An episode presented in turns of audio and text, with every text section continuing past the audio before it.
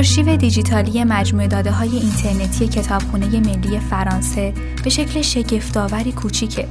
فقط 200 ترابایت محتوا بر هارد درایو و نوارهای مغناطیسی در مرکز داده های کتابخونه ذخیره شده که شامل نسخه تقریبا کاملی از صفحه های اینترنتی فرانسوی از سال 1996 میشه. تیم الین تابستون گذشته اولین برداشت کامل دامنه فرانسوی رو تموم کرد.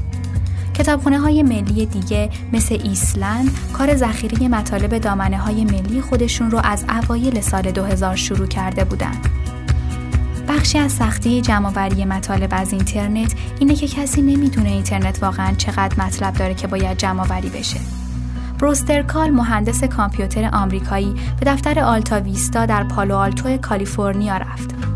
اون از اینکه موتورهای جستجوگر محبوب اون زمان دارای فهرست 16 میلیون صفحه‌ای بودن شوکه شده بود و می‌گفت همه اون محتوا توی ماشینی ذخیره شده بود که به اندازه دو ماشین کوکاکولا بود. در واقع می‌تونستی دستتو دور اینترنت بندازی. ظاهر جمع و جور اینترنت باعث شد کال به این نتیجه برسه که سال 1996 در سان فرانسیسکو مؤسسه غیرانتفاعی آرشیو اینترنت رو راه اندازی کنه. وبسایت آلتا ویستا برای اینکه دچار مشکلات قوانین کپی رایت نشه، صفحات پاک شده اینترنت رو از حافظه موقت سیستم خودش پاک می‌کرد. اما آرشیو اینترنتی جسورانه هرچی پیدا می‌کرد و در حافظه خودش ذخیره می‌کرد. کال میگه ما توی موقعیتی هستیم که به یونانی ها برسیم. به فیلسوفان کهنی اشاره می‌کنه که صدها هزار پاپیروس رو توی کتابخونه بزرگ الکساندریا جمع وری کرده بودن.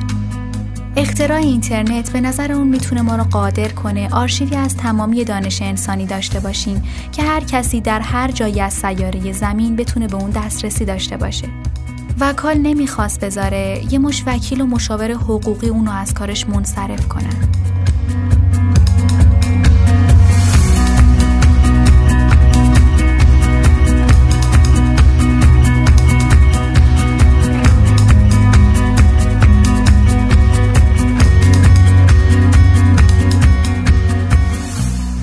مارس 1997 کال اولین کپسول زمان واقعی دنیا رو درست کرد.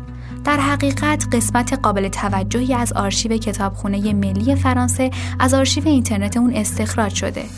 یکی از دلایل اصلی موفقیت این آرشیو رابط کاربری اونه که به اون Wayback Machine میگن. این وبسایت به هر کسی که آدرس وبسایت مورد نظرش رو بلد باشه اجازه میده که به فهرستی از نسخه های قدیمی صفحه های اون دسترسی پیدا کنه. امروزه این آرشیو اینترنتی بیش از دو پتابایت داده از صفحات اینترنتی رو در مرکز داده سان مایکرو سیستمز که حالا اوراکل آمریکا نام داره ذخیره کرده. اون زمان در سال 1997 کال تقریبا دو ترابایت داده ذخیره کرده بود که به احتساب اون تقریبا 10 درصد کل نوشته های ذخیره شده در تمام کتابخونه های کنگره ایالات متحده است. در زمان خودش میزان قابل توجهی بود اما باز همچنان کامل نبود.